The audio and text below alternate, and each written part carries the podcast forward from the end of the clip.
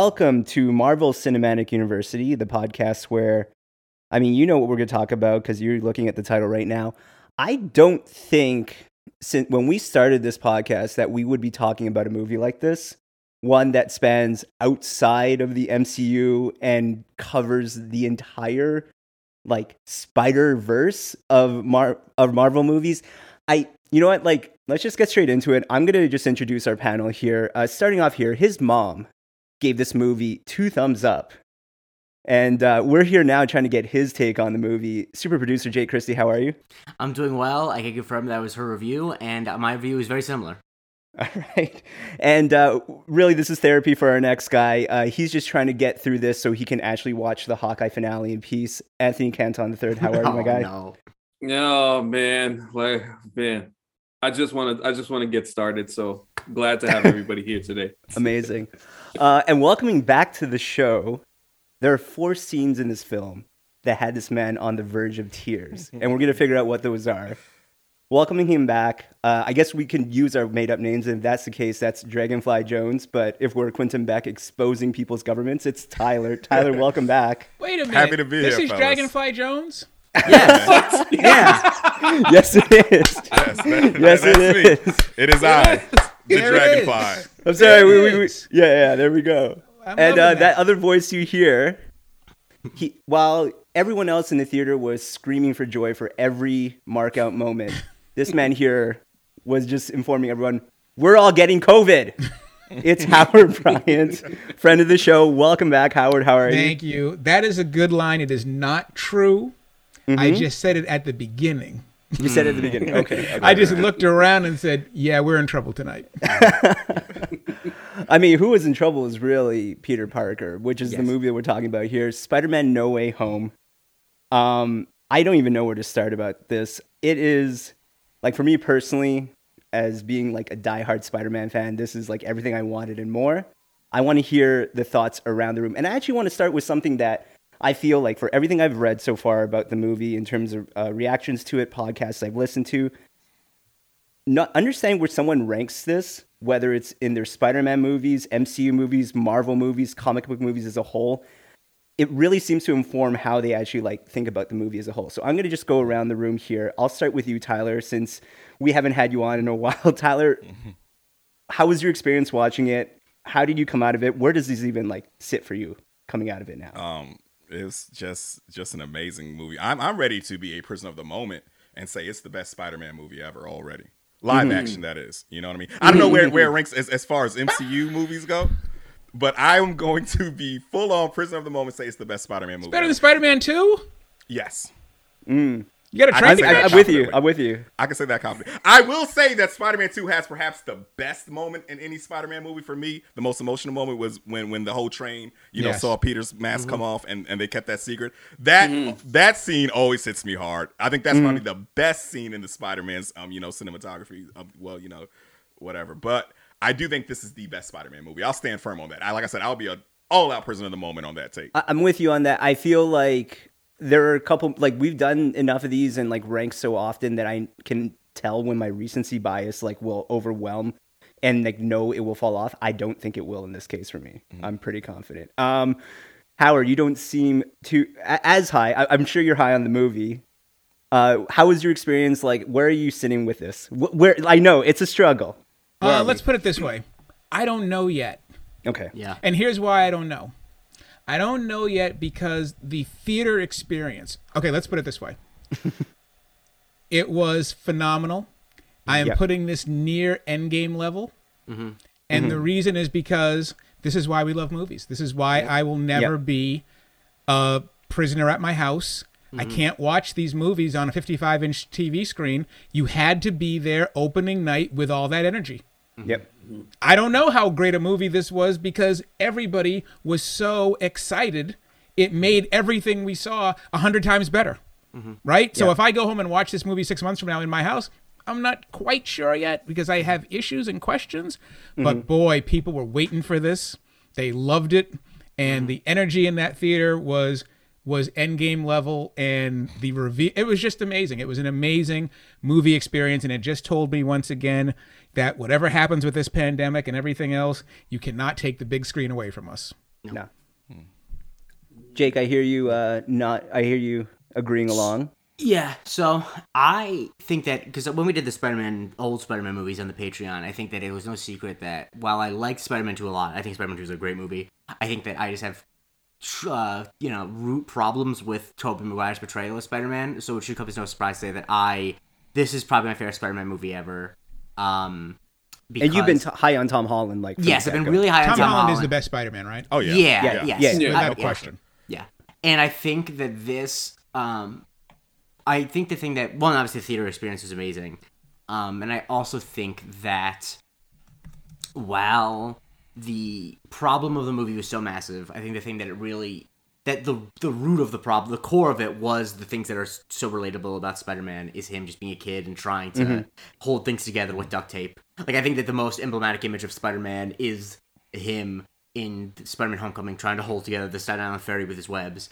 And I felt like this, even though, like I said, it was multiversal and all of this stuff. Um, I just it, it made me really like feel so deeply for this. Only could have been a Spider-Man movie, even though the multiverse exists for everyone.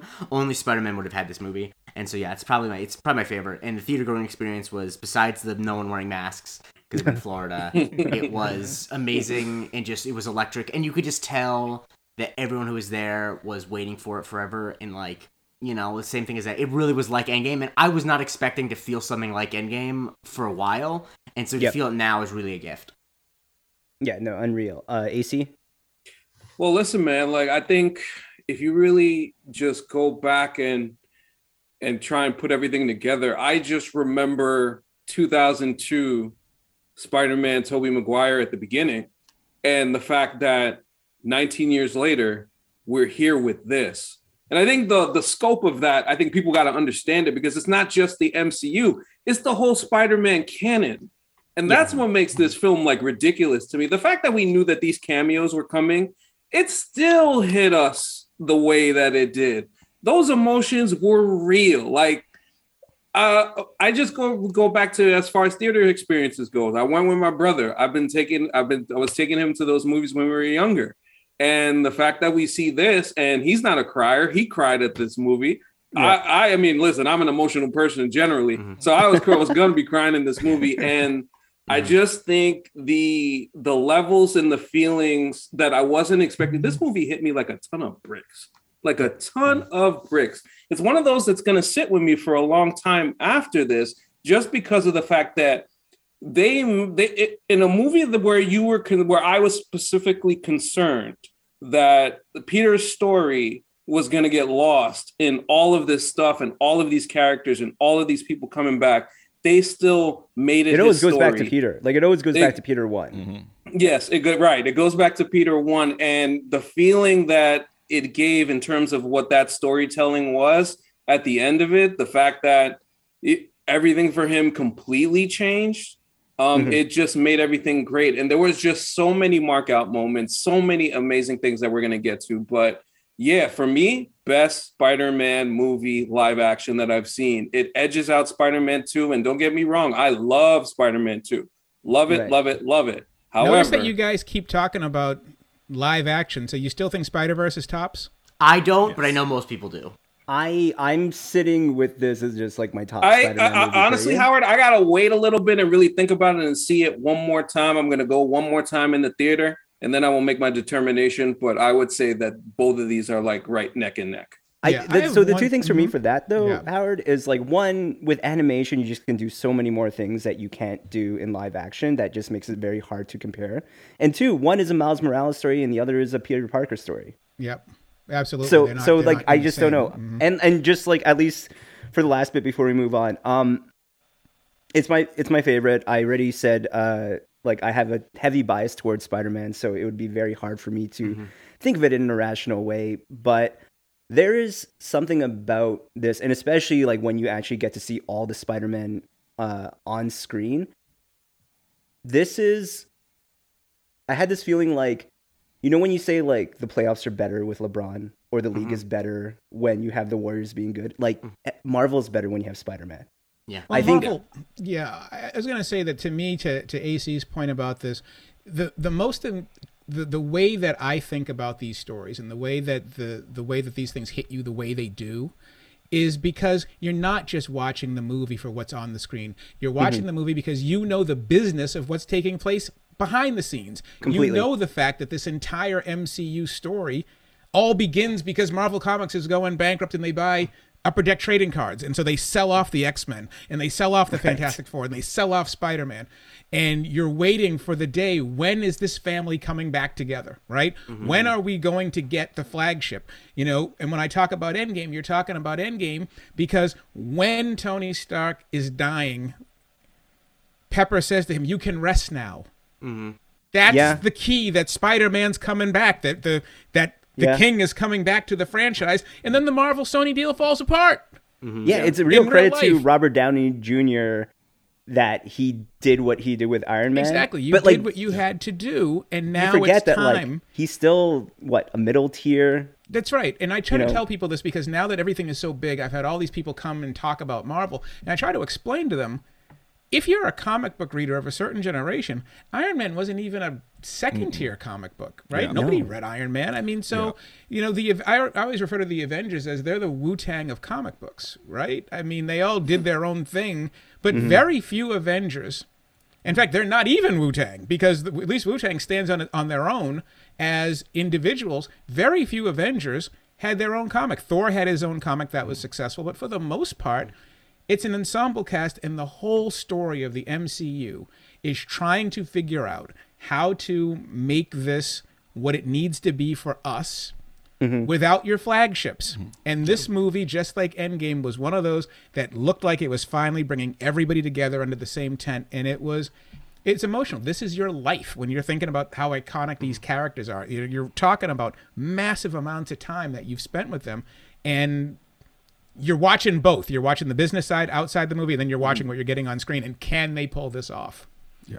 And you I know, go, going Yeah, go back ahead. to what you to what you said, Howard, about how how you know when, when Marvel was scrambling and they sold off all the A-listers, right? Mm-hmm. they were left with these, you know, C and D listers like the Avengers. I'm gonna tell you, you know, growing up. We were not rocking with the Avengers like that, bro. If you would have mm-hmm. tried to trade like a like a Captain America comic book for an X Men comic book for like a Bishop comic book, bro, no no no eight year old was Cap- going for that, would buy a right? Captain America anything? Right, exactly. we were not going for that. But they finally got their, you know, Spider Man is the fucking Michael Jordan of, of Marvel Comics, right? Like if you if Yes. you're talking the, the trilogy of American superheroes, it's Batman, Superman, Spider Man, right? that's so, right. so so they finally got their A lister, they got their Michael Jordan, and they nailed this trilogy.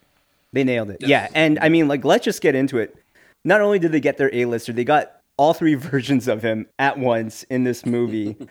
um, we all knew it was coming, and to AC's point, it didn't seem to matter because I lost my fucking mind when it happened. Around the room, I don't even like someone take the mic here. How did you react when we first got Andrew, then we got Tobey, then we got every interaction for like over an hour? Like this is way more than I. I think one thing that we didn't necessarily predict is how much of this we would get. Yeah. I think um, most of us had really tempered expectations. the level of fan service mm-hmm. was off the charts. The level of fan service was was endgame level when they all mm-hmm. came back. Mm-hmm. Right? It was like you had to and you had to nail this. And and once again when I say I'm not sure, it's because the place when I went to see Black Widow, right? Same theater, same same room. 260 seats, 224 available mm-hmm. right? Mm-hmm. There were like 30 people there at the movie. There were 36 people there. Mm-hmm. This one, 260 seats, they're like 270 people. And so when when the portal opened, I didn't know it was going to be Garfield. I didn't know he was going to be first. The place was roaring. It was going it was going wild. And, I and the was like build toward it too, E- of just like you see him at as a dis- at a distance, and you're like, okay, that's definitely not Tom. Yeah, But my what thought was what- this what guy's was too wild tall. About it was, Yeah. I didn't know, I didn't know who it was or why he was coming through at first. Yeah. I guess people had known that that first portal was going to be one of them, and they were Mm-hmm. cheering before I could even see the outline. Yeah, Yeah. Um, I think the thing that really made it work is that I think the thing about you saying they nailed the fan service is important because I think when people talk about fan service being bad, it's when they it's done clumsily in a way Yep. that like doesn't feel like that doesn't actually reward the fans. That um, and that it, a lot of it, I think. The, the moments that they tried to have the fan service in, obviously there were some like one-off jokes like the "I'm something of a scientist myself" type thing, but I think a lot of it were like the emotional beats that like it's a fan servicey moment to have them all talk about the phrase with great power comes great responsibility but that also is an emotional part for the characters it's not like they just like cut to them doing That something that's the thing I movie. didn't see coming, and that hit me like a like a ton of bricks. yeah th- that like while there were the one-off jokes and stuff like that they're mostly they mostly felt true to the character like the whole bit about the organic webs that that's Mm-hmm. obviously a thing that people have been joking about forever but also at the same time they played it as if you had three spider-man spider-men and two of them made their own webs and one of them had webs shoot out of the wrists that would be something that they would talk about a lot and it was played like kind of naturally and not um just like haha you see what we did here um and so like i think that it just i just felt giddy It's also a credit to like the chemistry being so on point Yes. immediately. Yes, and and I just felt giddy the entire time all three of them on screen together. It was like there was no electricity in the theater. Yeah. I want to hear you, Tyler, first, and then I'll go. Um, I want to say that I always felt like Andrew Garfield got a raw deal. I Completely. thought Yeah. that We agree. I thought, yeah, I thought he was a phenomenal Peter Parker, and I thought he fell short as a Spider-Man because who gives a shit about Electro and Lizard? You know what I mean? Like, like, like, Right, I, I- right, I right. felt, I felt like those movies failed him a bit, and Yes. it, it felt good to, to have this kind of redemption story for him in this movie. You he know what I also mean? what That's a we great point. what we all agreed on. I think I think at least on the Discord is that like while I think that to- Tobey Maguire and Tom Holland are great actors, Andrew Garfield is like a fucking incredible going to an Oscar someday actor, and he just Right. Yeah. in some of those scenes he was just blowing them off the screen in a way that was like, oh, mm-hmm. this guy really like if he, actually wants to play knows. Sp- mm-hmm. if he wants to mm-hmm. play Spider Man again, that's fine, but like he should be doing anything else he wants, you know. There, there is something to be said for you come back. It's one thing to come back, but then it's another to come back with the energy that you do. And I think Mhm. you know, I felt like Tobey was a little more happy to be there, happy Yeah. to be back. He's the elder doing- statesman. He's the elder statement statesman, and that that part of it, like, uh, and I loved how he kind of played the mentor to both of them. Um, Andrew, however, came back like, I have a second opportunity to Mhm. get this going again, and uh, the character was left off with a little bit of a bad taste, and you come back.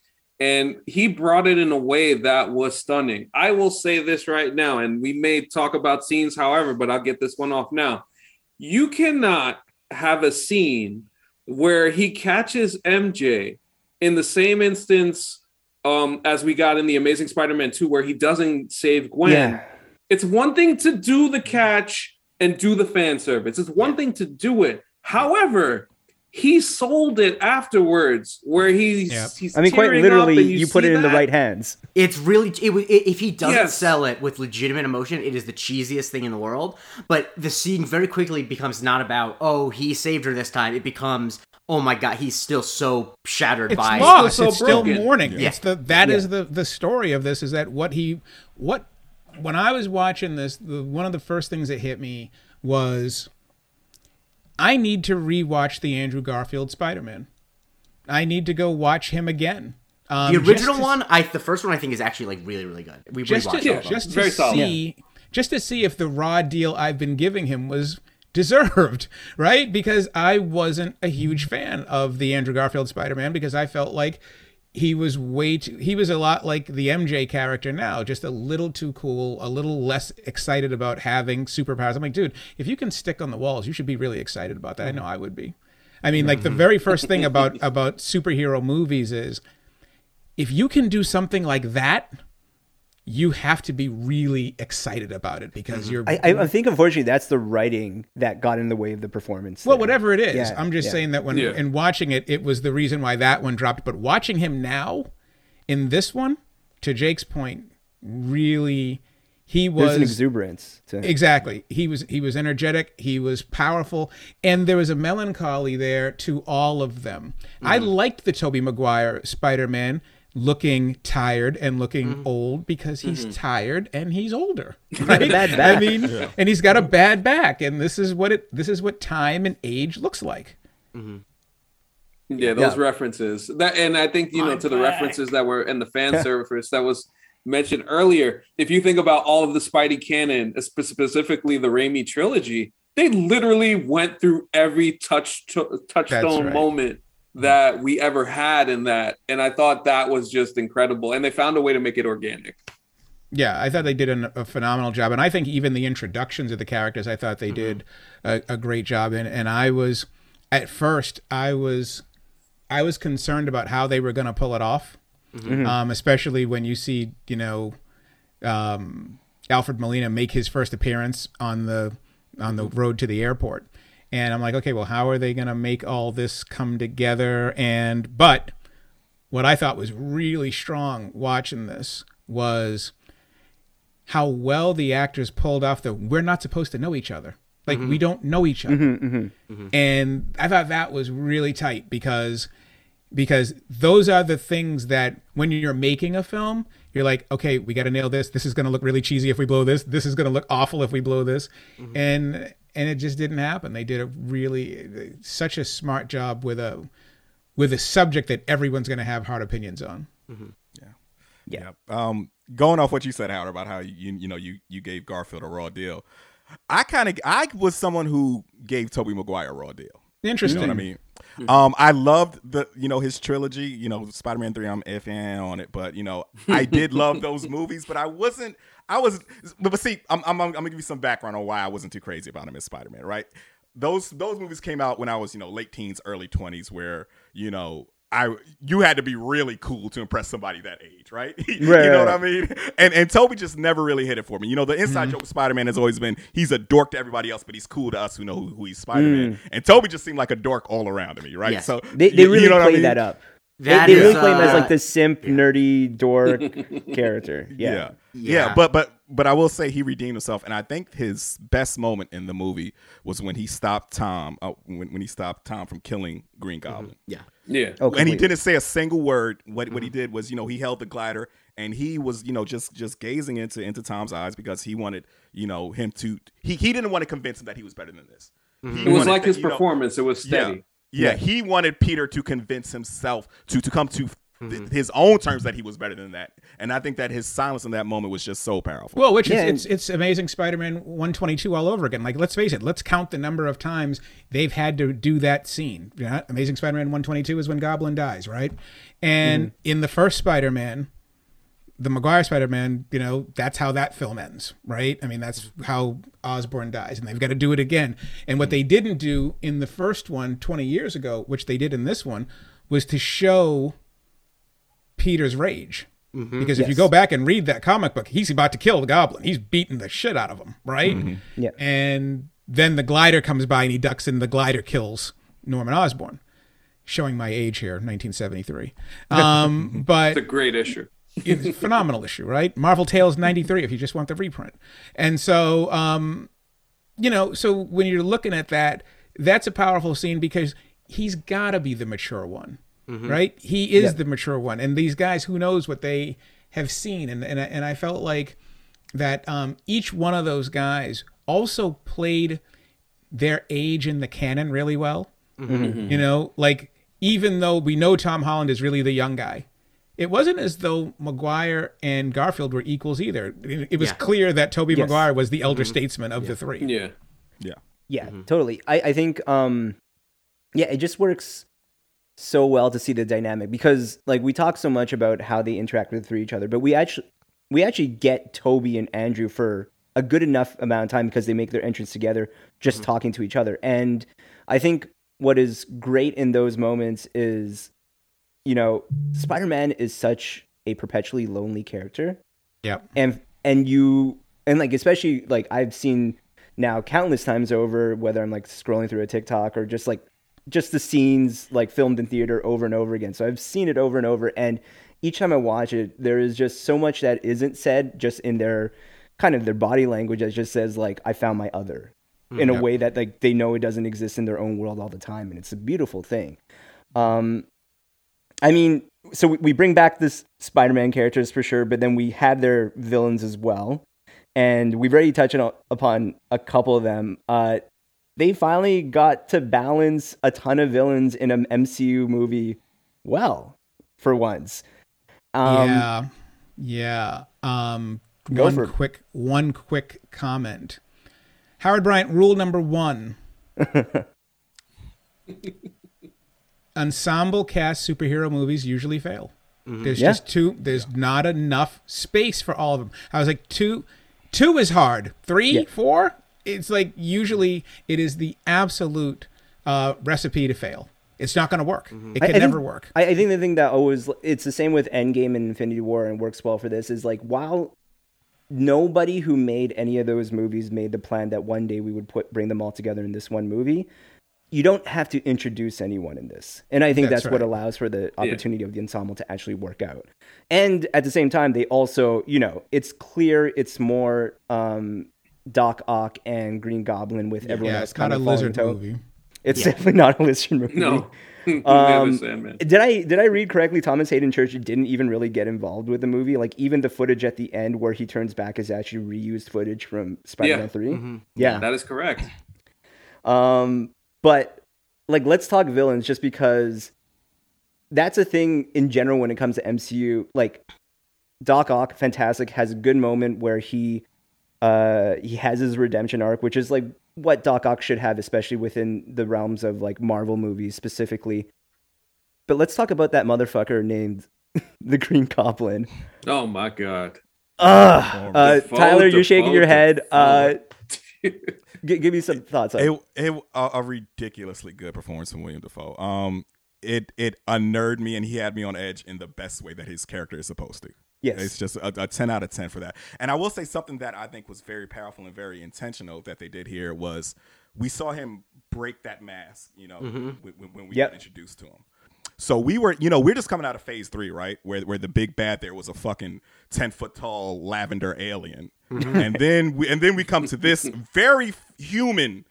We went know, from Grimace to. Ronald McDonald. Like we're, Right? we're, we're a main Yeah. guy. Yeah. Yeah, we, we went to this very human, um, you know, incarnate of evil. You know, Mm-hmm. um, after shifting from from the alien that Thanos was, and Yeah. I like I said, I, I think it's intentional. I think it's setting the, the stage for Phase Four because you know the big bad here is going to be you know Kang the Conqueror, you know Jonathan Majors, you know super Right. clean cut, nice guy, and he's going to be the fucking super villain of this whole phase. So yeah, I, I think that was done intentional, and it was extremely effective to I mean, kind they of fixed you know make look. that shit from fantasy to reality. Yeah. a How bit. sickening! Yeah. Like I and they did it in such a natural way that I didn't see it coming. Like when he hits May and then gets on his glider and he has the hood on and you get like the first like proper look at like Goblin as is. I'm like, holy shit! It's the Green Goblin. Mm-hmm.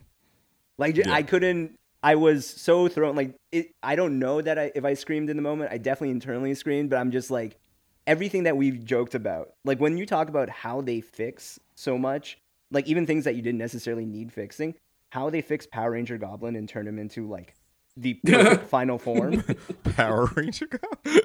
they had Green Goblin in Foamposites in those For real though. in, in Foamposites, bro. um but no i mean I, I think one thing that was really cool like I, I just think what was so cool about his character is just he's so evil i don't Yeah. think we really have gotten something to that level of vindictiveness uh Yes. in mcu I think Jay. that Yeah. it's the problem I've discussed in here before is like I think like post Dark Knight, every superhero movie is like if you don't think the villain has a point, it's bad writing. When like that's not true. There are plenty of people who are just like you know selfish and evil for their own reasons.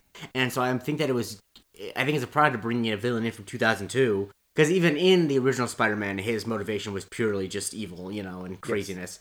And so I think that it was really refreshing to see it, it was it was refreshing to see because it also functioned in the story of like you know it kind of shattered Peter's belief that everyone can be reasoned with and that you know that everyone is just waiting to be redeemed. Um and that I think it was the perfect person to have him learn the lessons of the the troubles of trying to say of save the world is that sometimes you do run into people who are like buzzsaws who are just evil and who are going to destroy what's in their path. And so i think that he was kind of like a necessary agent of chaos. Whereas all the other villains in this were more sympathetic in their original portrayals that this guy's just like no i'm just here to mess everything up to kill everyone you love etc etc AC, Yeah, I uh, think that- I want you mhm. to talk a little bit about the actual fight scene in the building where uh, Green Goblin takes Peter Parker to Suplex City uh, and throws him Oh through my every goodness. possible floor and wall. I was like, was that Willem Dafoe or Brock Lesnar? My goodness, For I saw a German Where did, suplex. where did the I Green saw Goblin's super strength come from? I'm like, he can't fight like that. No, he can at least based on the Marvel movie version because Into the 2002 Spider-Man, he can. in the Yeah. 2002 I mean, if you think Spider-Man, about that final strong. fight scene in the 2002 version, he's giving Peter the hands. Like he's giving Peter He beats the all the out of him. hands. yeah, Yeah, and so to kind of see that again, I think the thing that stuck out to me during that scene was Peter punching him, and then he's just smiling and reminded me of the Joker in the Dark Knight. And I'm like, Mhm. oh my goodness gracious, this is really, really escalating here. So I think if you think about just not only the fact that Willem Dafoe does his own stunts, uh, which is kind of wild at his age to be doing that.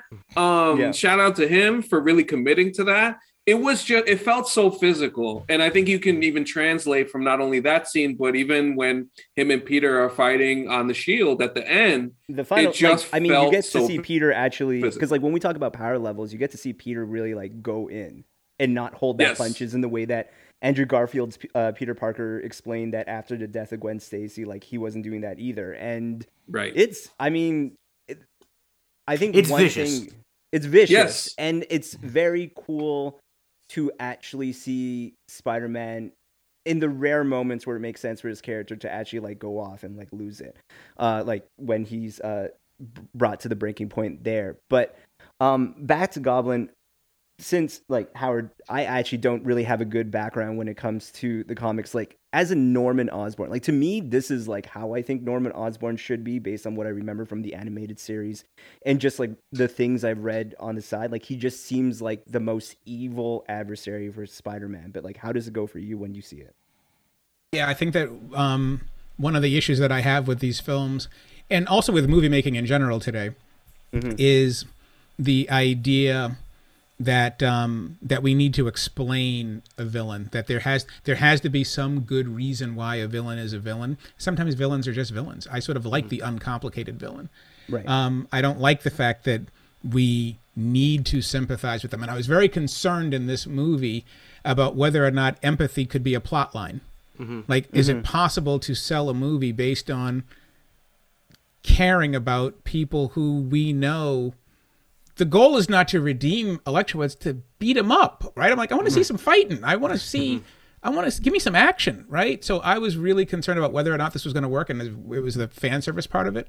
Um, was the movie going to choose the fan service of the three Spider-Men and tying that bow together over the actual action of trying to beat this Sinister Six type combination? Like, mm. which, what is the better editorial choice? They chose the former. I was sort of looking for the latter, right?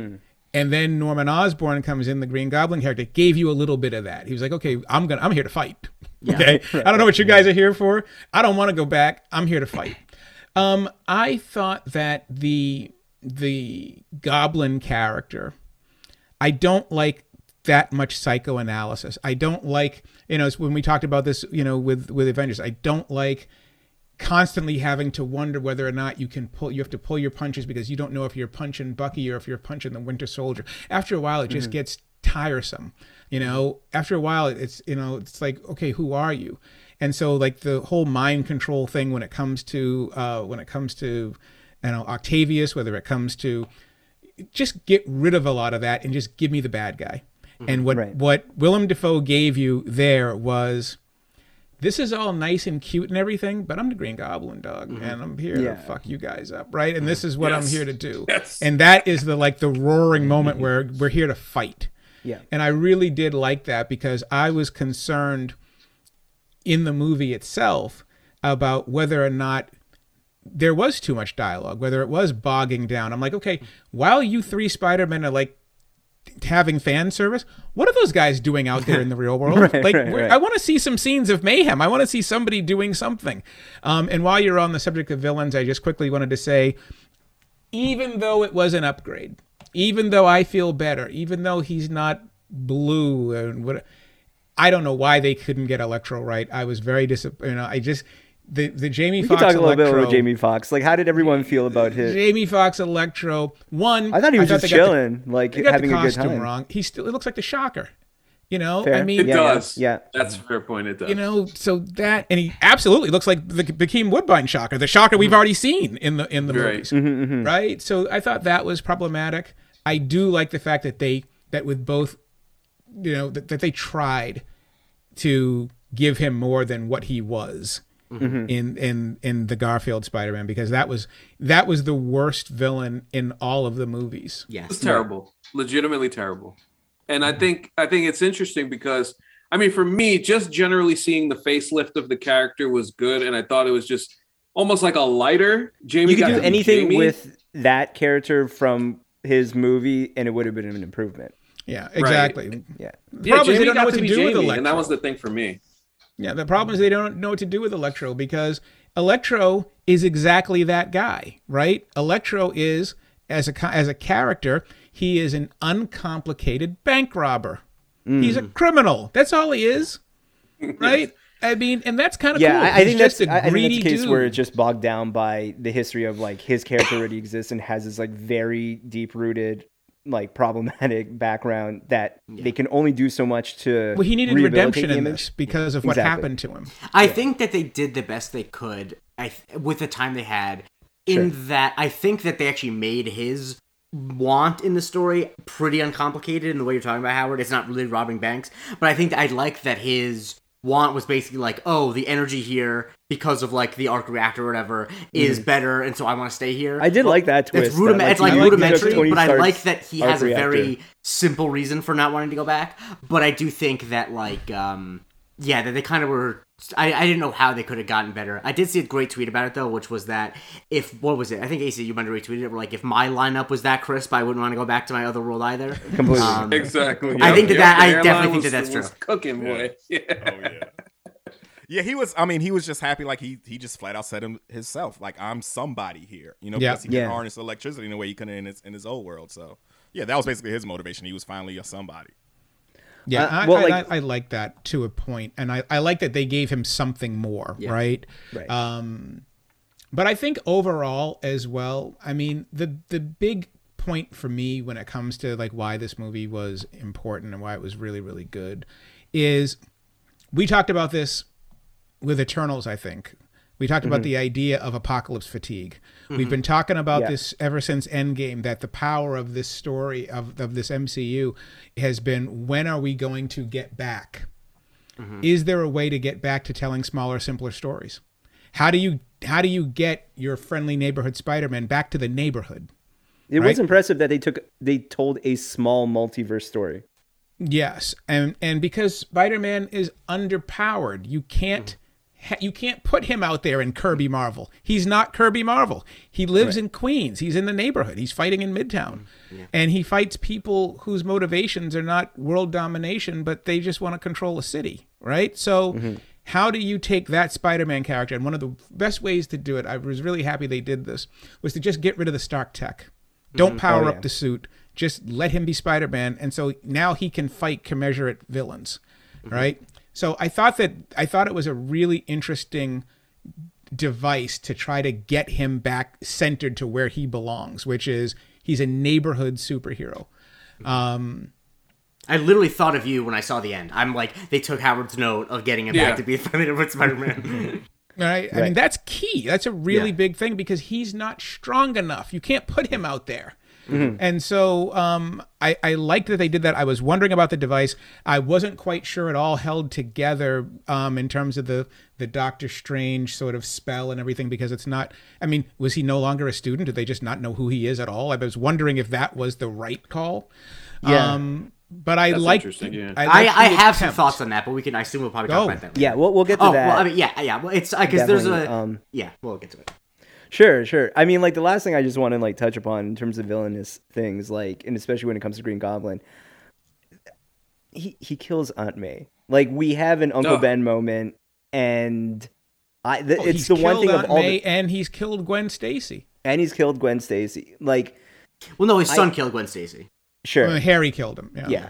No, But, Norman just killed like- Gwen Stacy. No, Harry. ki- Well, I watched this movie. Harry too killed in a recently. different I'm sorry, universe. comic da, da, da, da. Oh, comic Oh, sorry about that. I'm thinking about the movie. yes, I'm so- sorry. exactly. I was But Yeah, say, fair, fair, fair. when when Norman Osborn in Spider-Man in 121, when Norman Osborn is killing Gwen Stacy, do you know where Harry is? I do not. He's in bed on an acid trip. He's freaked out on LSD. Man. which is Yeah, kind Harry, of cool. Harry had a few mental issues back then, you know. But like, I, I do want to ask around. Did anyone see it coming? No, The Aunt May death. I did not.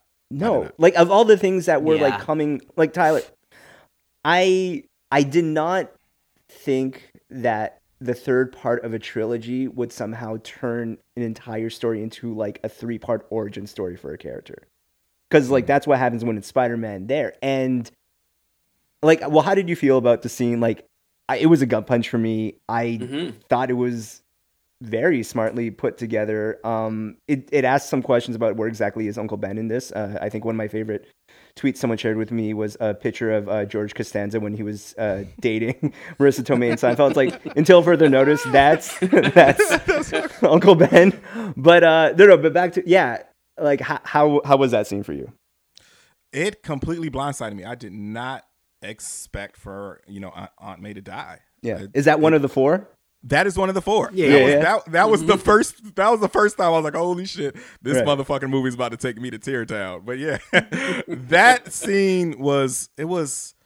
I don't know it because you know it, it seemed like you know this version of Aunt May is the best Aunt May. I don't because I didn't. I really didn't give a shit about Aunt May until this trilogy. You know what I Yeah, mean? Yeah, completely. yeah so it it completely um you know side uh side swiped me it gut punched me and you know it was you know emotional fucking tearing me apart aside it was a great scene though Yeah, no, it, it's it's very much similar to how the Garfield introduction goes because like the opening of the portal is like the with great power comes great responsibility. Like you you generate the excitement of the crowd of like they said the line, and then immediately everyone is overcome with a sense of dread because they know when that line drops, Yeah. what is about to happen. AC, uh, I feel like we need to talk to you a little bit about this because otherwise, I don't know you're ever if you're ever going to get over this movie.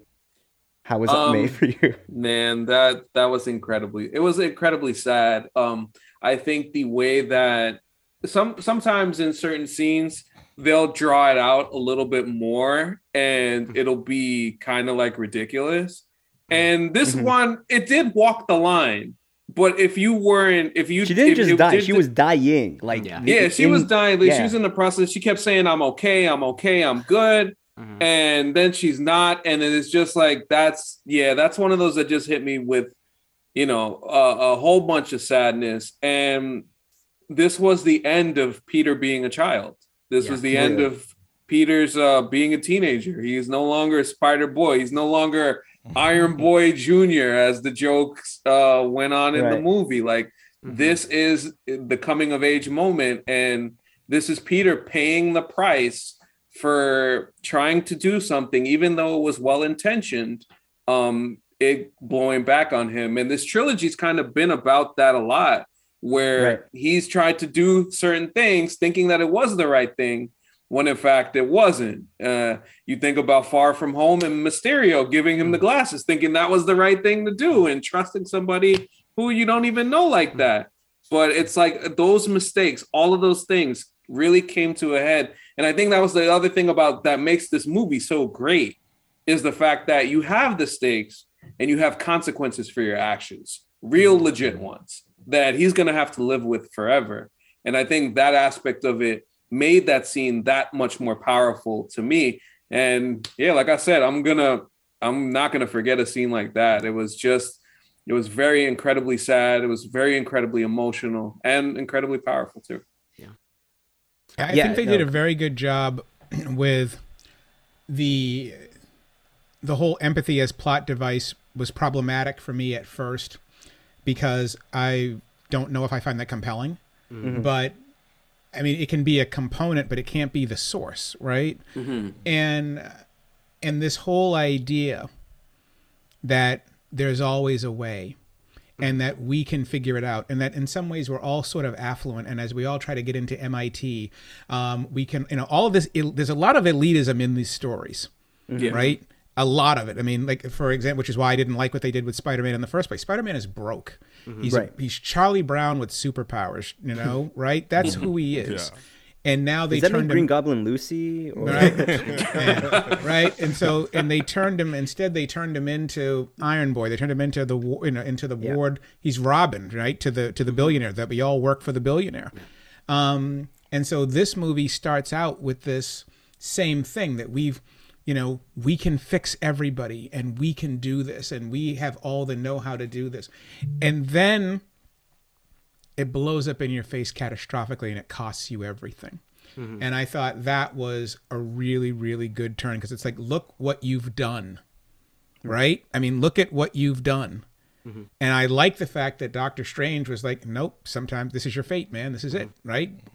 And and that Peter and his friends don't get that because teenagers don't get that, Yeah. Exactly. right? And especially teenagers who feel like they're gifted, not just intellectually. I mean, not just enhanced because they've got super, he's got superpowers, but because they also have this thing because they all think they're going to the Ivy League or they think they're going to MIT or whatever, mm-hmm. right? So they believe that they are invincible and in control of everything. And this was a really good stretch of film where it shows you the consequences of that. Right? Yeah, Of to that point, Howard, um, I think about the I think about the Tony Stark scene in Homecoming where he says, "If you die, that's on me, Yeah. and if if something happens to somebody else, that's on you." That's that on you. scene comes back here, where now he's Yeah. got to live with it. Now this stands with him uh, for the for the rest of the time. And Yeah, I and also, ha- yeah. Mhm. Go I ahead. was say, I also think that I, I like how it kind of is unsaid, but is juxtaposed against his initial request of Doctor Strange to make people forget he's Spider Man, and yet the thing that the consequence he ends up getting from doing that is Aunt May dying, and I think that, that like a lesson that he also learns is like when you're a superhero, you have superhero problems, and like you can't. Mm-hmm. You if if what you're concerned about is like your life with your girlfriend, then like and you try to apply superhero powers to that, then you would only end up in trouble because like the stakes you deal with are life and death. You can't be concerned about things like that, and that like if you try to you know if you try to superhero your way out of every problem, it will only end up in you know heartache for you. And mm-hmm. I think that I, I think because we didn't get an Uncle Ben death in this in the MCU, and I wouldn't want them to go back into a flashback. I was really glad that they didn't have like a random mm-hmm. flashback saying, uh, Yeah. uh, you know, where Uncle Ben tells him with great power comes great responsibility. Because ultimately, like I don't need that because Aunt Aunt May has functioned as an Uncle Ben in these films. But I think it's like, no, this shit is real. Like I know you lost uh, Tony, and that's big for you, but like this is to- you knew you knew Tony as a superhero. You know Yeah. Aunt May as Peter Parker, and so things that Spider Man does can affect Peter Parker for the rest of his life. And I think that that was a really great thing for them to have. That it's like mm-hmm. you can't live two lives really if you're a Spider-Man. You have to, you know, live Spider-Man, and then I think that's kind of what Andrew Garfield's Peter was talking about. Is that like Yeah. he stopped living two lives. He just kept started being Spider-Man all the time. You know. Yeah, and I think too, and on, on top of that, that this was the reason why I thought this was compelling, and it needed to be compelling when we talk about bringing the story down to a neighborhood level, is if you go back and you watch the MCU in general, the Avengers movies in particular, there is so much damage. Mm-hmm. Yep. I mean, they are destroying this world. Mm-hmm. How fast can I buy this building? Right? They destroy everything. They destroy everything in their path. And yet, none of it, because it's on such a massive, large scale, is personal. Mm-hmm. Right? I mean, you can't tell me you're going to watch the Avengers battle in New York and nobody died. Tons of people died, right? You can't tell me you're watching all these, you know, in Sokovia, tons of people died. But in this movie, the death and the effects were personal. And that's what I mean about bringing the stories down. Now you could actually feel it. Mm-hmm. And now you sort of know that here's what your burden is. And I, like I said, I think it's been remarkable the way they've been able to do it. I've been asking this question for years. How are you going to center Spider Man again to his essence as a character? Or are you not going to center him and just have him be something else? Um, and people like me are going to have to make real interesting choices because the comic books are still going on. I am a very specific Spider-Man time period, and maybe that time period goes away, and they just tell. I mean, Spider-Man becomes an Avenger. Spider-Man they they become different characters. Um, Up until this movie, this is exactly where we thought we were going. He's Yeah. groomed in Far From Home to be the next Tony Stark. that's right. Yeah. That's right. And he can't be because he doesn't have what Tony Stark has. But he's but his space is so important and so compelling that um, they had to figure out a way to do it. And I think that like once again, what I thought was so so well done, even though I wasn't quite sure about some of the editorial choices, what was so well done was they understand that you can't just replace Tony Stark with another Tony Stark who climbs walls. Mm-hmm. He has to be different. He has to have his own path. Yeah. Right. completely. Yeah, absolutely. I think one one thing I would add on that, and it's like you think of consequences and, and things like that. It's not just Aunt May that ends up happening.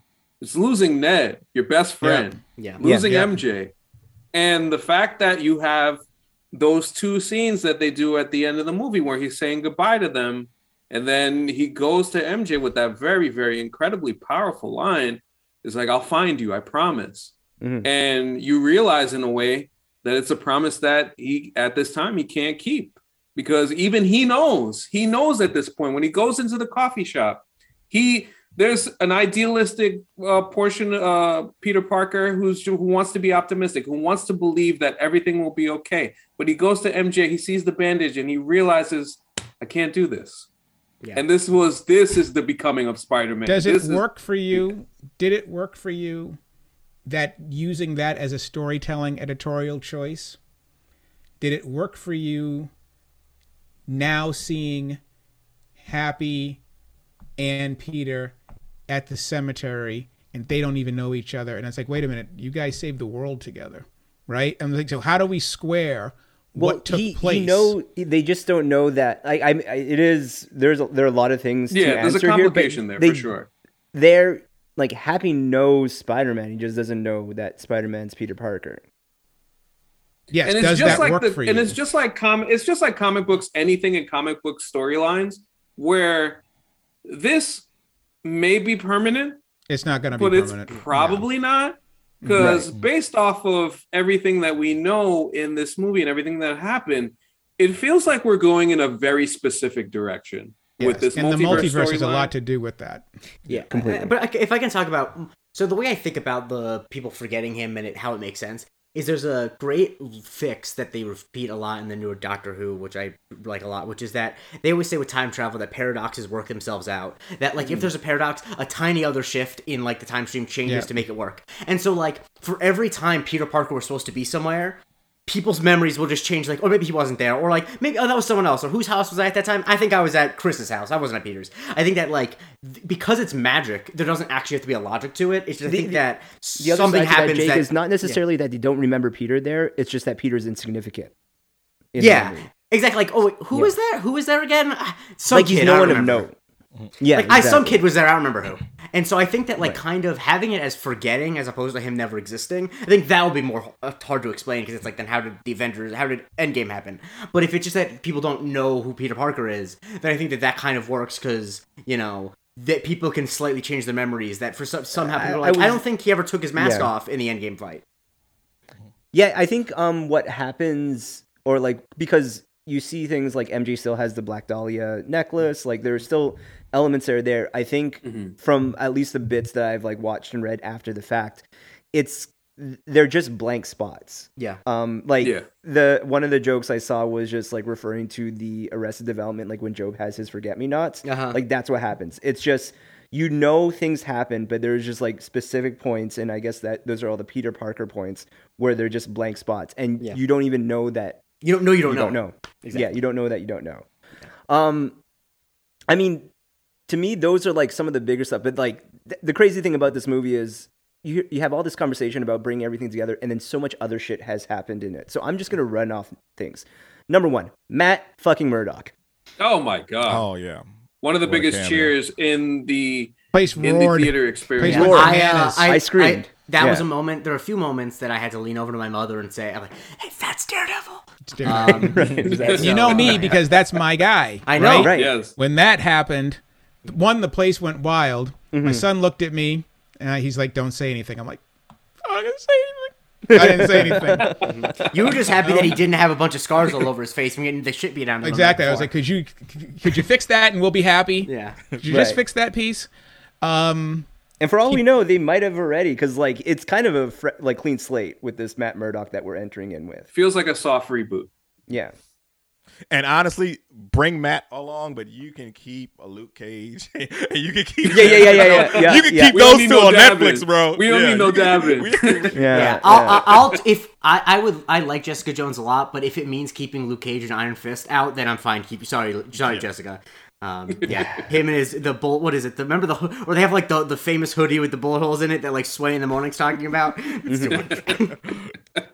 Um, Matt Murdock shows up. Great moment. Uh, I we we haven't really talked a lot about Doctor Strange in this, and he has a big part. Um, oh, Jerome, I'm I'm sorry because you Go. mentioned the Matt Murdock scene. hit me. This little scene where he talks to Happy about, "Hey, Stark Tech is missing. Mhm. There goes our armor war setup." That Ooh, is good point. Is that that is is that the right armor war setup for you? I I thought It- that was ha- just the it has fabricator in that case. Like, Yeah, it has to be with that much Stark Tech being stolen, and obviously Tony not being around anymore. It, it. feels like the logical leap to suggest that that moment um, will be Okay. setting up whatever story that we get with Rhodey. all right. cool. Um, moving on. So, uh, Doctor Doctor Strange. Strange. I not great at his job. It- no, it- real pretty bad at his job actually. pretty bad at his job. He's right? got some issues. Yeah. Tyler, I, I'm gonna come back to you. Get like, is he just rusty? What did we give him way too much credit before? What is he on a sophomore slump after like a good rookie of the year performance? Like, what's happening here, man? Um, you know, it it, it kind of interweaves with with how Peter fucked everything up. Is that Sure. you, you know when you're trying to set shit right in the course of the multiverse in the course of you know the timeline of, of history and whatever you can't worry about personal feelings you you have to you mm-hmm. know stick to the fucking script and you know because i'm gonna tell you when i was watching this shit i was like bro peter parker is a better man than me because i wouldn't give a fuck about this lizard dude and, Right. and this and this sand guy who I Is this the met. button right here? This is the one we press? yeah You know? right like like like send them back to wherever they came from that that ain't my problem but Yeah, you know i thought it was interesting that you know we all know the the original spider-man like you know his origin story is you know the guy robs a guy spider-man says hey that's not my problem guy kills uncle ben Mm-hmm. Yeah. right but in this you know peter parker was like this is my problem to fix and Mm-hmm. Yeah, that and I, I think that's also the everything up. aunt. Like they they really and it's kind of quick, but they really try to like sell like the Aunt May as the moral compass in that. yeah Yeah. Yes, right. Um, but yeah, no, no, completely. Uh, I, it, it's interesting too because like seeing his performance and reading a little bit about like the Doctor Strange of it all, it feel like I look back at a lot of like th- whether it's the movie, whether it's Infinity War, whether it's Endgame, and this here, you know, he's powerful, he's talented, might not make the best decisions in most cases. Probably makes sense. Shout out to our guy Wong for, to be Sorcerer Supreme. That was a really Mhm. cool moment there. I think AC, I'll go to you for this, and we'll we'll jump a little early to it. I think this explains why the multiverse might be in a little bit of madness. Listen, man. Um, Strange is about to pay a big price too. His consequences are coming. Mm. Um, what he's about to deal with is something on a grand scale, and this is without the idea of a certain Scarlet Witch coming along and Who, as ge- I we mean, know in like we- Disney Plus series, is more powerful than the Sorcerer Supreme, right? Yeah. Yeah. yeah. And um I think that's I think that's the very interesting and scary part if you if if, if you think about the, the the grand scale of the MCU and what we're gonna see in Multiverse of Madness is this this No Way Home movie was huge. It was an event. It was amazing to think about in scale. Multiverse of Madness is gonna be bigger than this. And it's hard to believe, but it's Right. true. Like if you think about the if you think about bigger. Ah, you- all right. It- well, it's not going to be bigger us until the about it, ticket's Howard. sold. I mean, when you say bigger, what are we talking about? Yeah, yeah. Okay, no, AC. well, what do you, what I mean, bigger? uh, uh, okay, uh, uh, more I'm trying to expansive like a, a more expansive type more Setup. exp- more expansive. Okay, I'll put it to you this way: when Disney bought Fox and got all of those characters, Who's coming? and they're doing multiverse, there's probably a decent chance if we're doing multiverse, then the cameos that we saw here are just gonna double and triple. So we might see anybody. We might Right. see everybody. That's the best way that I could describe it. Which is why I would say that the word bigger is not probably the right word to use because it can mean a lot of different things. But I think expansive it might is Yes. probably correct. I agree Um, with that. It'll be more expansive, but where I think it's not going to be bigger is because you don't get bigger than Spider-Man. This was an emotional experience Exactly. because of Yeah. that That, individual. that definitely goes to the original point of like oh, fair point. Fair point. Yes. you, Yeah. you can bring like 30 characters in and those 30 characters aren't one spider-man like I mean, even Yeah, you ain't. Wolverine. Get, well, okay, you're not- probably not. I'll say, put it to you this way: you're not gonna be crying at this movie like most of us were. Um, Sure. no. Let's also remember one thing too that's really important to not Yes. forget to stay stay focused on, right? Stephen Strange is just as arrogant as Tony Stark. Yes. Mm-hmm. mm-hmm. mm-hmm. you know, and he always was. Mm-hmm. And so maybe there was a piece during Infinity War where you felt like he had grown into the job. Mm-hmm. But that may be the aberration, Yeah. you know, because it's Yeah. clear that he's corruptible. Because he was Yeah. corrupt when he became he didn't care about this whole thing. He just wanted to get his hands fixed so he could like go get a nice car and go back to his very hedonistic material If- life. If you do it based on like actual time passed, like he had like three games putting up a thirty spot, and That's right. And he yeah. got blipped as well. And, and if you mm-hmm. like, he had the worst thing for an arrogant person to have happen to them for the rest of the world's sake is that the first time that he really broke the rules, like when he was reversed the time to hurt Dormammu, it worked. If someone is an arrogant jackass, the worst thing that can happen to them is them Yeah. succeeding at it. Yeah, yeah. And so, like, when, because I see a lot of people saying, like, I don't think that the Doctor Strange in this movie was the actual Doctor Strange. Like, I absolutely do. Because also, you could even Oh, say with Infinity. War, like, why was he being so responsible about the Time Stone? It's because this is his responsibility. Like, he's not going to give that up. It's like this is his job, you know.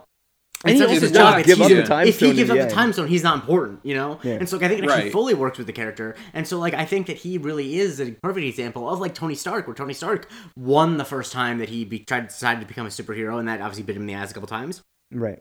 Of course, And I think- Strange I is think- going to keep getting bit in the right. ass. and I think it was a you know it was a great example. The and I know a lot of people are very iffy on what if, but the Doctor Strange episode and What If was a perfect example of what can happen if he just gets out of character. That was probably And the best one just, too like- for that reason. Yeah, absolutely. And It's it's gonna I- be the most important one, looking at like where we're headed for sure. Yeah, because in the trailer we do see what looks like that same version of Supreme Strange um in it. So whether that character plays a big part, I'm not sure, but I I mean, I would think about that episode and what that character does and think about what that movie Multiverse of Madness will look like and then you'll have a, a good idea of what's going to happen there. Yeah um, I will say like just a couple of random scenes I really was a fan of. Uh, Spidey sense working even when his soul has left his body. I thought was really oh cool. yes.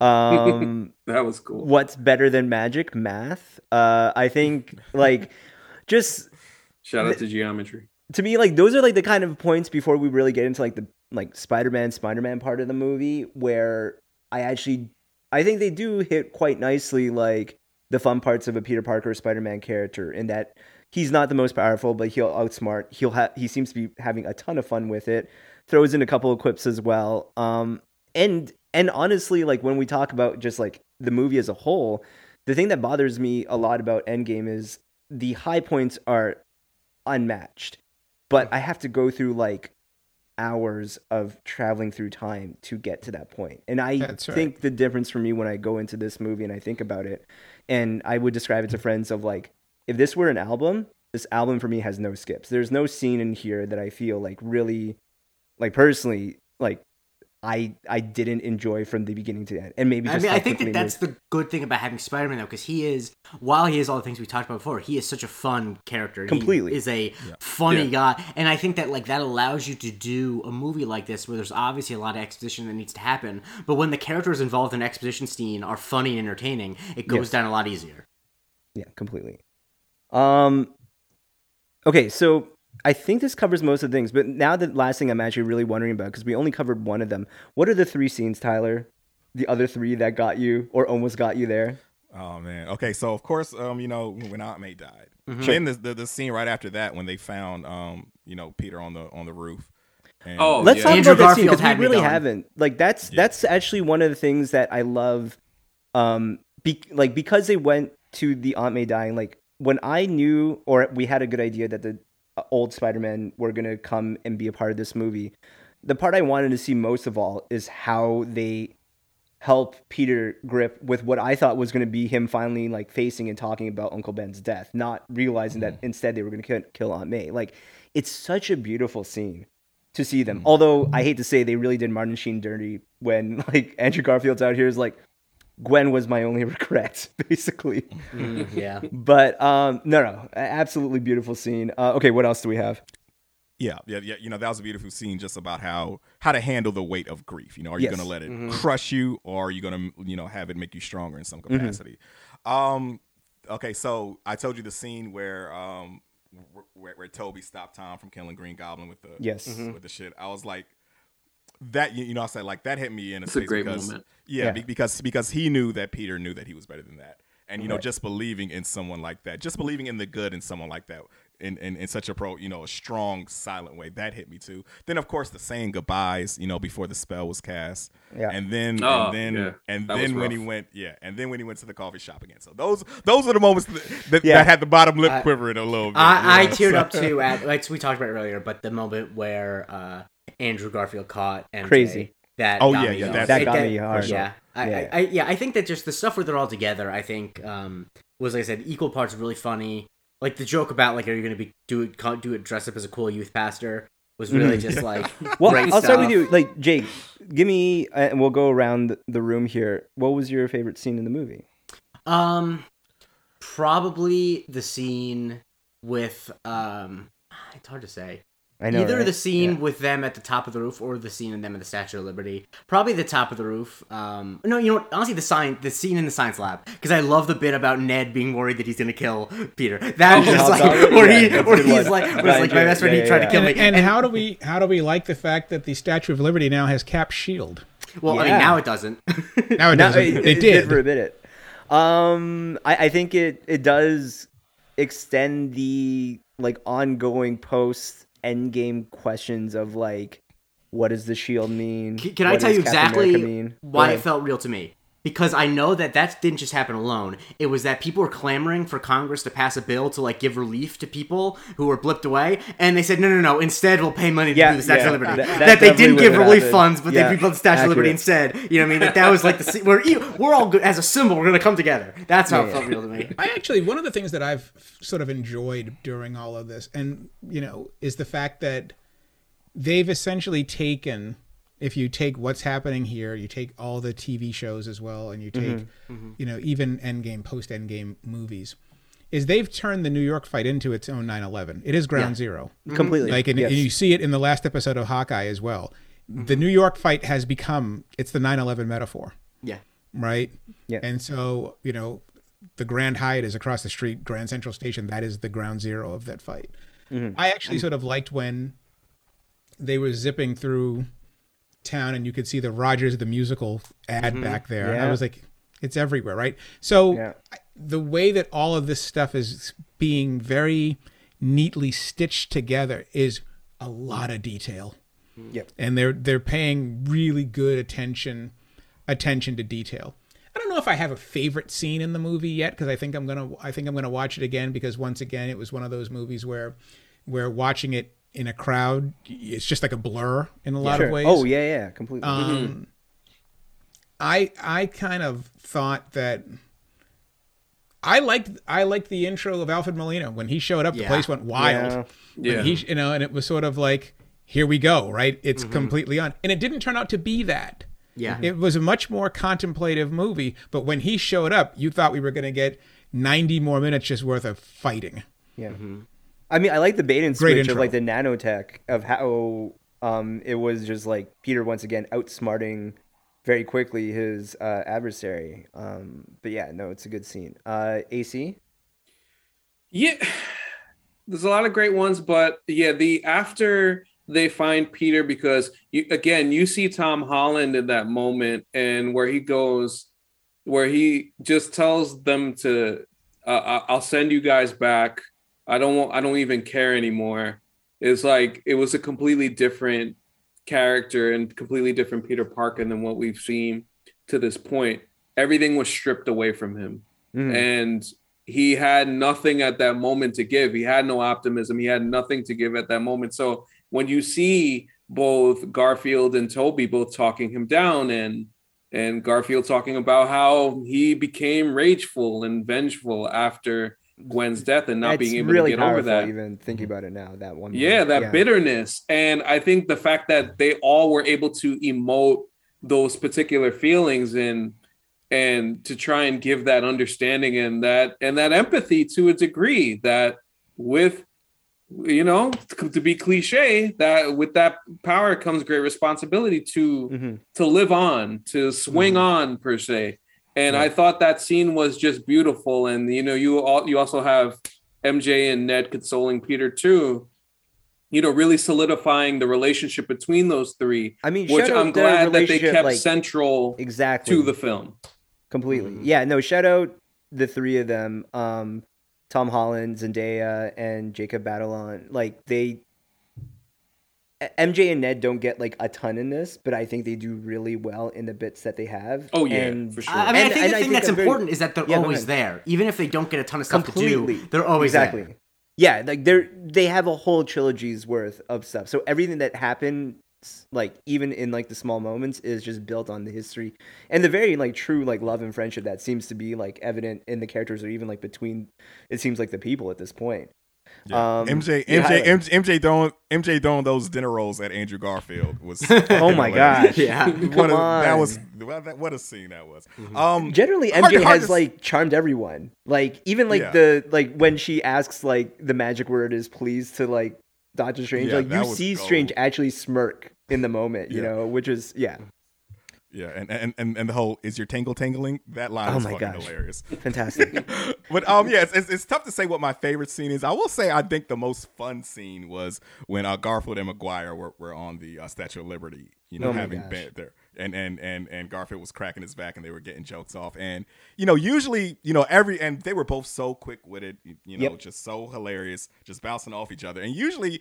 You know, writing like that feels like, oh, come on, no, people aren't this fucking clever all the time, right? Mm-hmm. Right, right, Like- right, right. right. Like, you like, have to expect so- someone to wink at the camera each time that they drop like a line. Yeah, yeah. Right, right. Like it feels like some some Sorkin West Wing bullshit. But Right, if you get two Peter Parkers, they're gonna be that quick with it with each other. Yeah. you know what I mean. So yeah, so I that was probably the most fun scene of the movie to me. Yeah. Even like I mean, we got to shout out the Avengers line. That was great. Oh too. yeah, that's great. Mm-hmm. the They're- you in a band? Oh my god. Are you in a It- band? It's funny. it's it's really good. Um, yeah, it's. I mean, you guys mentioned all the scenes are big. I I want to shout out one more time. I don't. I really really love the fight between Goblin and Peter inside the building, just Oh, because yeah. like of how vicious it is, and um, in a way that like in that moment I'm like, this isn't a Disney movie at all. What the fuck? no, it was much more violent than I thought it was going to be. Completely completely um well i mean let's just end at the end or like let's start wrapping up here Well, can I say a thought that I've been? There's no good way to say it, and this is Go. just me taking a victory lap. yeah, Remember, go for it And when we did the second trailer breakdown, whatever, I distinctly said because in the line in the trailer, Doctor Strange says, "Let's Scooby Doo this crap," and I said, Mm-hmm. "That's bad. It would be better alliteration if it was Let's Scooby Doo this shit." And wouldn't you know it, that was just in the trailer. He said in the actual movie, Disney they listened to like you're, you're right. The alliteration's right, better if he right. says Let's Scooby Doo this shit, and he did, and I'm very happy about 100. that. Uh, and, it, I, and legitimately, it I heard it in the theater. I was both happy and I'm like, that does sound a lot better. I was right. right ac um i hope we brought you along the path that you're ready for this next hawkeye because the final scene that we have here with spider-man in his like very colorful like comic accurate i believe Yes. like yes. suit is swinging through a very christmassy new york talk to me It makes you wonder. makes you wonder i'm not makes saying you that something is happening but like i might wonder a little bit No, and I think it's it, it's fair to wonder. Now, I, I mean, do I think any appearances? No, but no I just think the idea that you feel like he is now in Wilson Fisk's orbit, and it feels like a clash between those two is imminent. Um, I mean, it's already been said that Spider-Man Four is, you know, they're they're working on a story, they're working to move it along, and Yeah, I Amy Pascal pers- saw the opening weekend and is like, uh, "Kevin Feige, we will take zero, we will take one percent of the profit. I don't care." Absolutely, and it feels like the the logical way to go with this is continue along the path of the street level hero Mhm. and dealing with Fisk and getting Matt Murdock involved and have a little Spidey Daredevil team up. I Mhm. think that's a good way to go, and then you can also introduce new characters, whether they bring in a Gwen Stacy or a Felicia Hardy or something. Just you know, so, you know, a little facelift for the for the character now as we're, we we're continue heading i mean like broadly it sounds like we're supposed to head to something like a college trilogy right? Yeah, I, I mean, I mean, he does have his GED, uh, his GED book. yeah, at like the he end, needs that. so- He's gone to Right. MIT. Like, and he Even he's Like, a he really genius. needs that. Yeah, yeah, he's a boy genius. But um, and now he's gonna be dealing with rent due on the first. So Mm-hmm. uh, all all of the real Spider-Man stuff is Mm-hmm. in play. So it really does feel like this street level world and dealing with villains like Fisk who want to control the city is on deck for this character, and I think it's a great way to go. They have a chance to tell really great stories in this next trilogy or however long they go Mhm. until with the events of the the stinger until they bring it back to um avengers level threat secret war type thing with the symbiote Yeah. Venom, Venom, Venom, Venom, Venom. right. um, Howard, how are you feeling about where Peter Parker is left now? Because I, I think in a lot, like, it, maybe you're not crazy about the execution to get there. It just seems like we finally have Spidey I in a think they place centered him. him. I think they centered him, and I think they got Yeah. him where he needed to be. And I, I took the position that, however you got him there, at least you got him there. Yeah. Yeah. And now, and now we can start to rebuild and sort of grow that world out. So, I thought it was an um, once again an amazing um, feat of storytelling to try to take something like the line in the movie you've been to space like to take i mean think of where they Right. put this character right you've been to space i mean you're spider-man so to bring him all the way back and to get him back to his neighborhood and to also have shots of the neighborhood deli that was on fire earlier and to show the you know they literally brought him back to where he is supposed to be based. I'm I'm comfortable where he is, um, and I think that it's true. I mean, these stories don't have to be permanent. At some point, there's going to be something that clicks, or somewhere in the multiverse, some spell is going to get broken, and his people are going to recognize him again, and he'll be back. And so maybe that will will take place. I also think, as well, from a storytelling standpoint, that um, that you are very very quickly bridging the two spider-mans from the original 63 comic book which is he starts out as a 14 year old which is tom holland and then very quickly he's a college student which is where he is now which is where they've put him. Now he's a grown-up. Now he's you know he's 18 or whatever and obviously the blip helped that because you know in in what is it? In far far from home in homecoming um you know stark says you're a 14 year old kid and that's you know pre-blip right, mm-hmm. or Right. is that post-blip It was pre-blip, but I also believe that pre. I believe Pre, that yeah. Peter then corrects him to say, "I'm 15." i'm 15 Right, that's right that's right so now he's 20 right Yeah. And so now, if you go back to what it was in the book, now he's dealing with with a very different. He's grown up Spider-Man. Now he's dating Gwen Stacy and he's dating Betty Brant and Glory Grant and Mary Jane Watson and all that. And mm-hmm. all of that story takes him into these different types of villains. And so I think they did a great job, you know, getting him however roundabout it was. What I find most fascinating about this is the dual tracks. What we're seeing on screen as you know combined with the real business stuff between Fox, mm-hmm. Disney, you know, Sony. and I think the one reassuring thing is that Feige, at at the very least, is saying like we're not going to get into a, essentially like a Spider-Man lockout situation like we had before. No, I and I also think that the he even said that- as such Yeah, the fact that the movie did sure so everybody well. was cool yeah the fact Yeah, the movie did so well, and the fact that Amy Pascal was so like openly saying like we're gonna do three more of them. I think that Mm. there's just too much. I think that they realized that like this movie, this movie is gonna make How two much billion longer? dollars. Yeah, and how much longer Exactly. can you keep Spider-Man from his universe? Yeah. Like and and I don't know if you guys felt the same thing, but to me you can feel the difference between a straight Marvel movie and a Sony Marvel movie. yes, you can. Oh yeah, You know, you can No. really feel that difference. And so I wonder, especially now that you're moving into Morbius and the rest of it, you start moving into that sort of dark type of character, what that's going to do to the fl- other flagship characters. Mm-hmm. I, I think that the big deep difference you can tell, honestly, is a word you used earlier where you talked about the details. That mm-hmm. like it just feels like they don't care as much, which is like fine if it's their own thing, but like I don't want I have keep that away from this Yeah. version of Spider-Man, you know. And like I said, I mm-hmm. think that the fact that this movie is going to make two billion dollars, I think both parties know that a well that, that, that Sony knows that a Spider-Man movie is not going to make anywhere near that if it's not associated with the MCU. It's gotta so, be MCU. Yeah, I think that this the fact that the movie this movie is going to make as much money as it's going to make com- really puts to bed any anxiety I had about there being because there's too much money on the table for anyone to Right. walk away from the. Well, you and know. there are too many people who are in play now. You've Yeah. got, you know, from the TV show. Now you've got, you know, you've got Wilson Fisk in play, mm-hmm. Yeah. right? So how can you have him in play, and eventually not have him clash with his original enemy? yeah. At Yep. some point, and I know there had been talk about Kraven the Hunter and these other guys. It's Kingpin. Yes. Right. That's the story. That's the way that they that's the way that this should uh this should go. And then you know, you also think about and I know you guys mentioned Sony and the stuff that they're trying to do. It's always funny to watch how like where they they say you got to pay attention to this like what they did with Venom and what they're doing with Morbius to a degree because they are trying to have some loose connection with the multiverse I promise stuff. you, I will not be paying that close attention to Morbius. Um, No. like, right. Yeah. I heard Jake was going to get a Spider Man for the fights first Morbius day. too. He does. I know. The thing yes. is, I am gonna see it opening weekend, but that's just because I do this freaking podcast. I wouldn't otherwise. yeah. It's the homework. Yes. yeah. Oh Um, man. When are, okay, because we're talking so much about where Peter goes. When are we going to see live action Miles Morales? It's a great Well, question.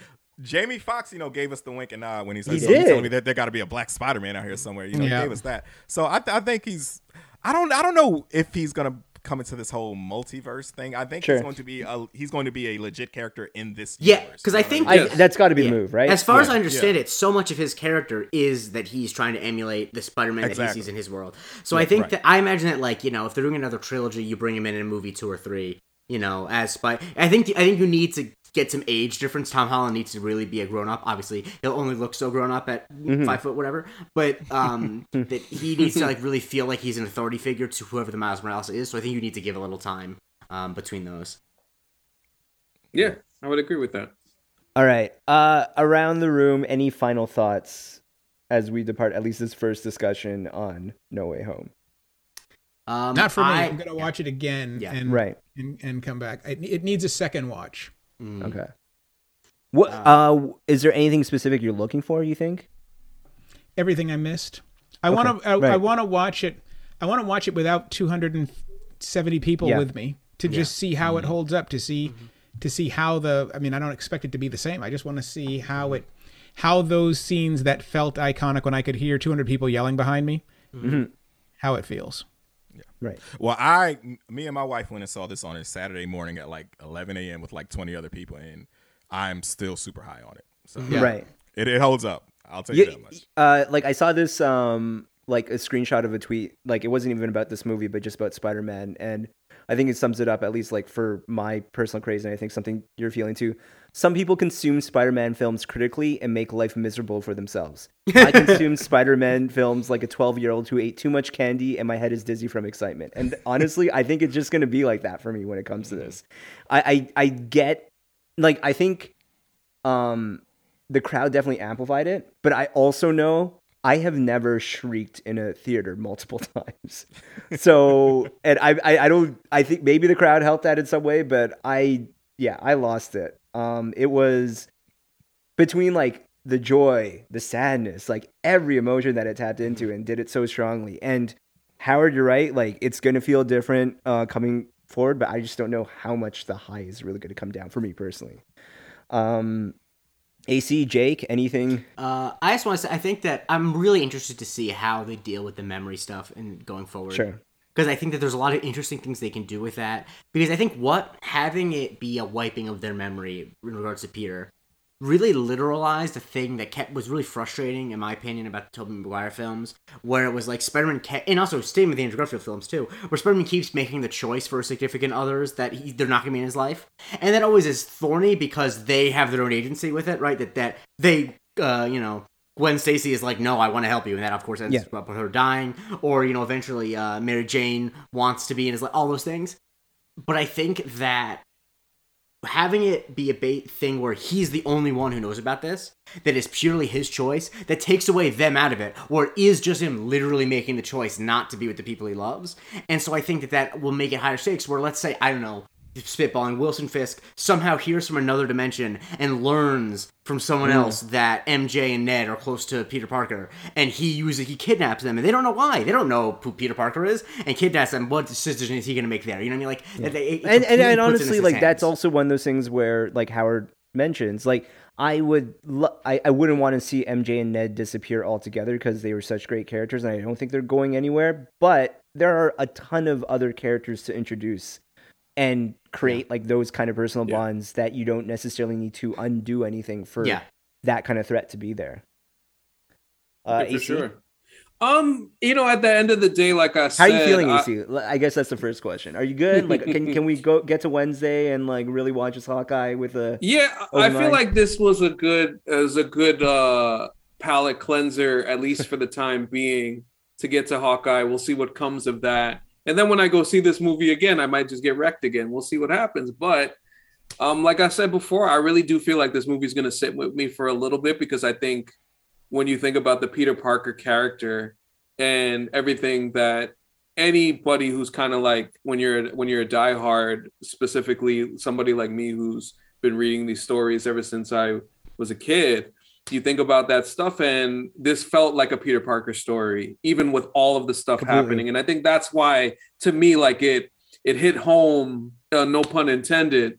and it really felt, it really felt good. And then you just add everything else that happened. You can't say enough about what it meant to see Tobey and Andrew there with with him alongside him, and having all those scenes and those moments um it was a yeah it really felt like a 20 year culmination of everything and that's why uh I, i'm so high on this film right now so you know we'll see what's to come it's in in in marvel it's always a lot of ways what's to come but this Mhm. was the first time in a while where i watched a film and i was like i just i want to even though it's so You just want to sit emotional there at the end. I want to Yeah, stay here. I want to Yeah, yeah, stay here. I want to stay in this moment because it was such an electrifying moment being in that theater and just the everything that happened in that film and the Mm-hmm. performances and everything that came with it. It delivered in a way that you know it was great to see because I think about like somebody who's known about some of the stuff that's been going on in this movie for almost a year.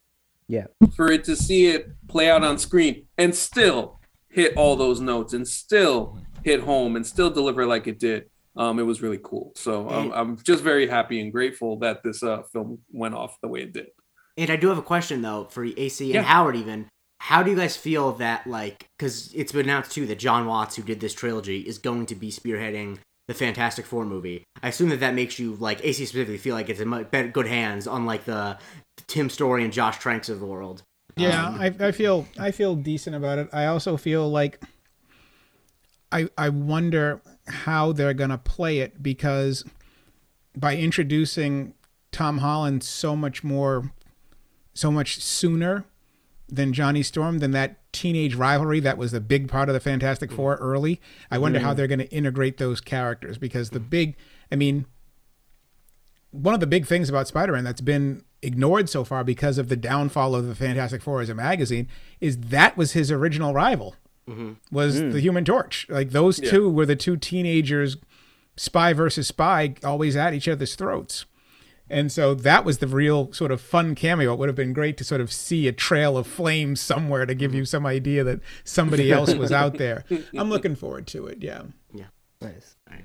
Yeah, uh, I think like my final thought is really just because to AC's point and like everything that Howard mentioned, it it is the ending of a trilogy, but because in the rare case where we don't actually know what the future is, even though we can say pretty confidently that there is a future, we just don't know what it is in the kind of way that we have. Like that's why it makes it feel like Endgame as well, where we don't know where they're going they're going to go with the character. But um, yeah, I feel like we're gonna see him again. He's still contracted, but like you got to give Tom Holland his flowers on this one. Like he he absolutely killed it across this trilogy, and I think like this movie more than uh more than anything like cemented that he he's the best Spider-Man. Like he's just on Yep. all fronts. Um, in any kind of way, like his movies are probably altogether the strongest, and I think in characterization too, because I think when you think about Tobey Maguire. Um, I was kind of with you, Tyler, on it, where it's like I like the movies. I don't know that I really like the characterization from Tobey.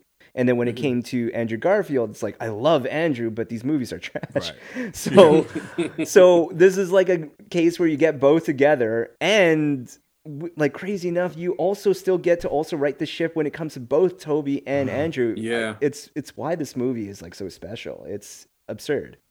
Um, okay. I think I think we've talked as much as we could talk about this without seeing it again, as Howard mentioned. Um, thank you, all of uh, you guys, for being on this, and thank you to everyone listening. Let's go through the round table. Tyler, where can they find you? What do you yeah, got you can on? find me. You can find me on Twitter, Dragonfly Jones. Um, find me and my homies Jenkins and Jones podcast Hey. every Monday and Wednesday. All right, Howard. I am at hbryant42, also on Twitter. No pod, but you can also find me at the uh, with the Metal Larkas on the round table uh, with uh, Le Batard and friends. Yes, AC. Hey, you can find me on the Twitter at Anthony Canton underscore three. If you want to get anything written from me on this movie, uh, I did submit a piece today for murphysmultiverse.com where I talked about the price that Peter Parker paid in this trilogy. Uh, just a just a little reflection on what this trilogy was. So you could check AC, at this point, are you divide like are you a variant of yourself when you work at multi Murphy's Multiverse versus MC Yeah. University? Like which like are, are you splitting are you like breaking the space time continuum by just going back and forth like this? Like what's going on, my guy? It is it is, it is funny because it, in some ways like I'm very more extra because I am in the I am literally like submerged in this nerd culture there. Yeah. And here y'all give me a little bit of a facelift and a little more freedom to, to be more of the human side. You're welcome. Jake? You can follow me on Twitter at the J Christie. Uh, you know, uh, I don't do any other podcasts anymore about the USA Network Original Series Monk. Um, but yeah, just uh, thank you guys for listening. And Jerome, I assume you're going to give all the plugs for everything uh, Yes, with the whole show. So Yeah, uh, if you like the show, definitely uh, rate, review, subscribe, do all those things. Uh, you can find us on Twitter at MC University Pod. We also have a Patreon, patreon.com slash MC University Pod. Uh, the Discord has been bumping. yes, it's been come out. amazing. It's been crazy, and like uh, shout out to all of y'all who are on there, uh, just talking about this movie nonstop. I think we're gonna try to get on with them for a little Yeah. bit. We're gonna do a little live Yeah. chat going on. Yep. Uh, probably on the day of this uh, releasing. Is that correct, Jake? uh, wait, AC, what? what no, what, what, I thought tomorrow doesn't work for you, right, AC? I yeah, I would say Wednesday feels Wednesday. like a better day. Wednesday. we yeah, will Wednesday figure this feels- out. yeah, probably Wednesday, but we'll let you know tomorrow. We'll let you know. All right, perfect. well, anyway, and then you can find me uh, on Instagram at Black Dragon Roll and on Twitter at Jumpy Lime. Maybe one day Free we'll- Black free Dragon Black Roll. Dragon Roll. Who knows? Always. but uh, all that said, thank you so much for listening. And uh, this was a fantastic movie, a fantastic time with all of you. Uh, y'all be good.